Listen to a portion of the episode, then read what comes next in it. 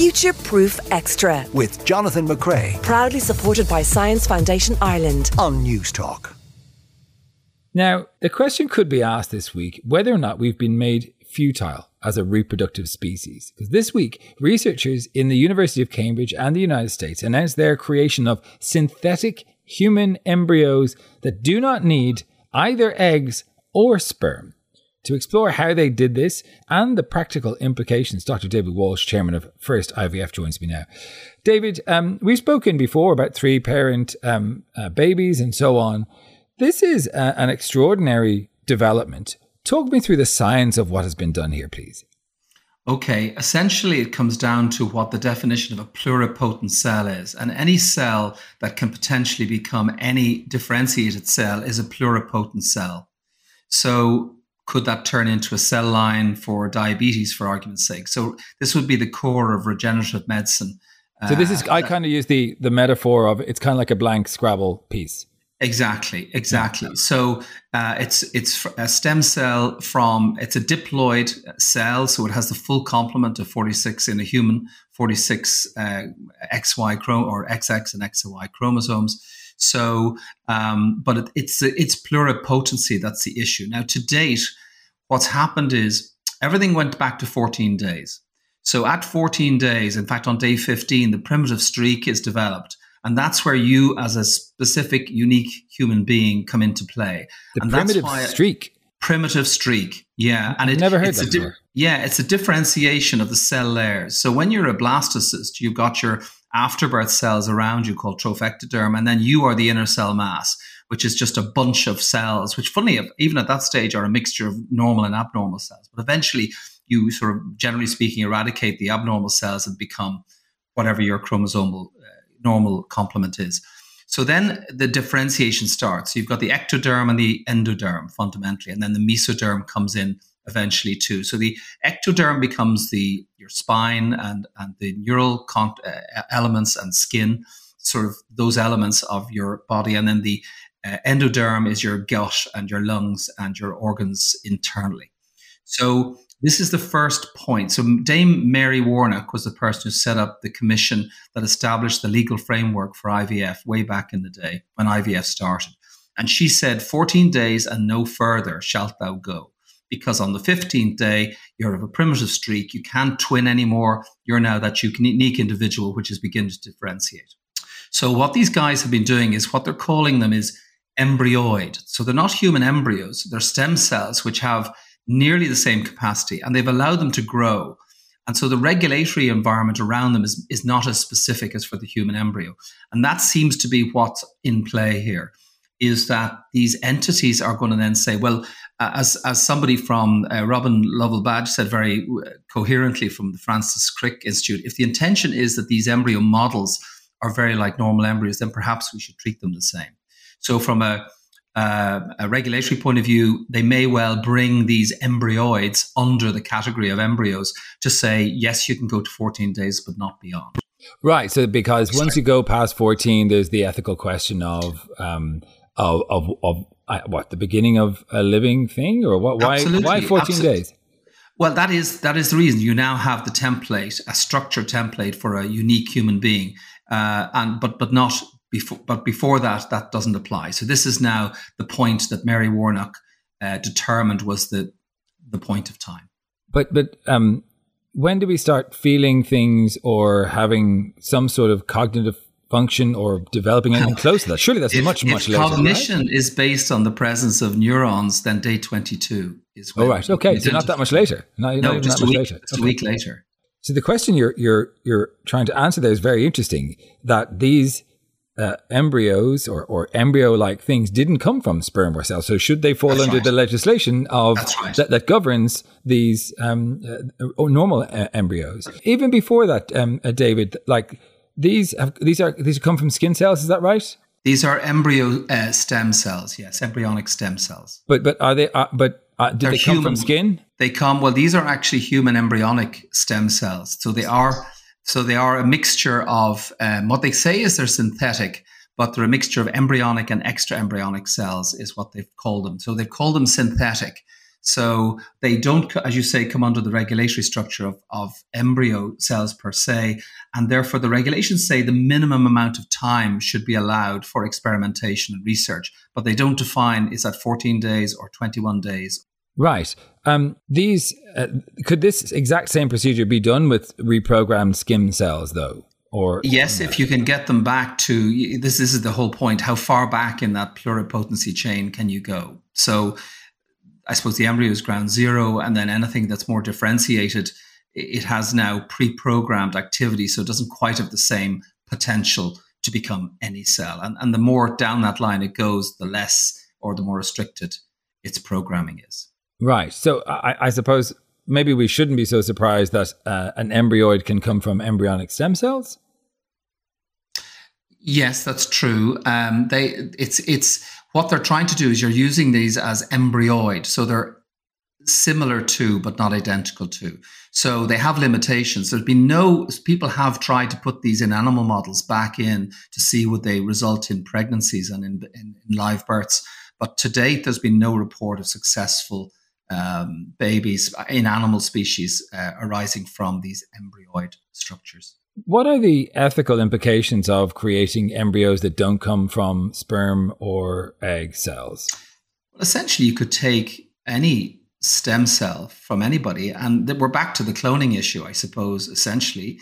Um, and what were the problems with Dolly the sheep? Now, one of the problems was, um, of course, premature aging. So, one of the characteristics of in the cloning situation was that these sheep, the telomeres at the end of each uh, spindle uh, were degraded and sort of older than they would have otherwise been, and therefore it, it resulted in more degenerative diseases and a shorter life. You're but talking about the you're talking about the, the the telomeres at the end of the DNA.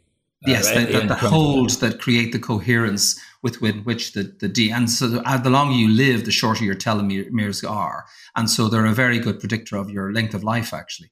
And some people have very long telomeres, so there tends to be associated with long living relatives in their family, and some people have short telomeres. But but this is uh, this is positive news, I suppose, in terms of research that we can create um, these embryoids without um, without using uh, sperm and uh, and egg. Is not isn't that a good thing that we, we have more options for research?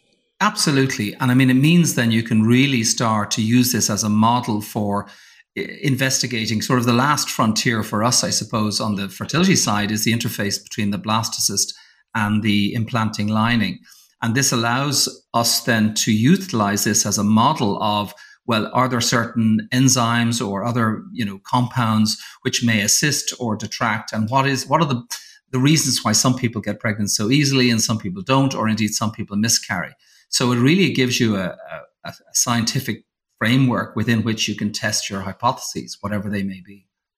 How well do we understand exactly what goes on in these cells, uh, all the machinery, the chemical processes, the, the physical changes that happen as they develop? Because if we're taking stem cells that haven't come from an egg or a sperm and then using them to model, you know, other embryos that actually have come from that system, how, how, well can we identify the differences between those? I mean, are they a perfect model? Is a is this embryoid exactly the same as an embryo would be? No, no, no. And I think the truth is we don't really. I mean, even conventional embryology is being reimagined sort of real time by the introduction of, of what we talked about before, these artificial intelligence systems. And what we now understand is that our, our pre-existing understanding, even of conventional embryos, is actually very faulty.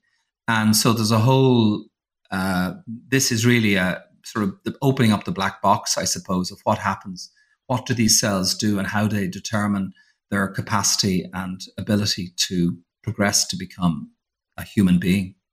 If you are, you know, tinkering with the DNA that, that ends up being, you know, the DNA of a, of a living human, um, have we seen in the past, uh, you know, mistakes being made that have affected the germline, um, you know, that would pass down from one generation to another? Is there a, is there a worry that if we um, if we don't fully understand how these cells develop into blastocysts and, and then into embryos, uh, that we don't um, we don't fully know what will happen in one, two, three generations time? Absolutely, we 100% don't know that. And, and that's why people are so cautious because we genuinely don't understand it. Um, so, yes, I think we, we know that we don't know.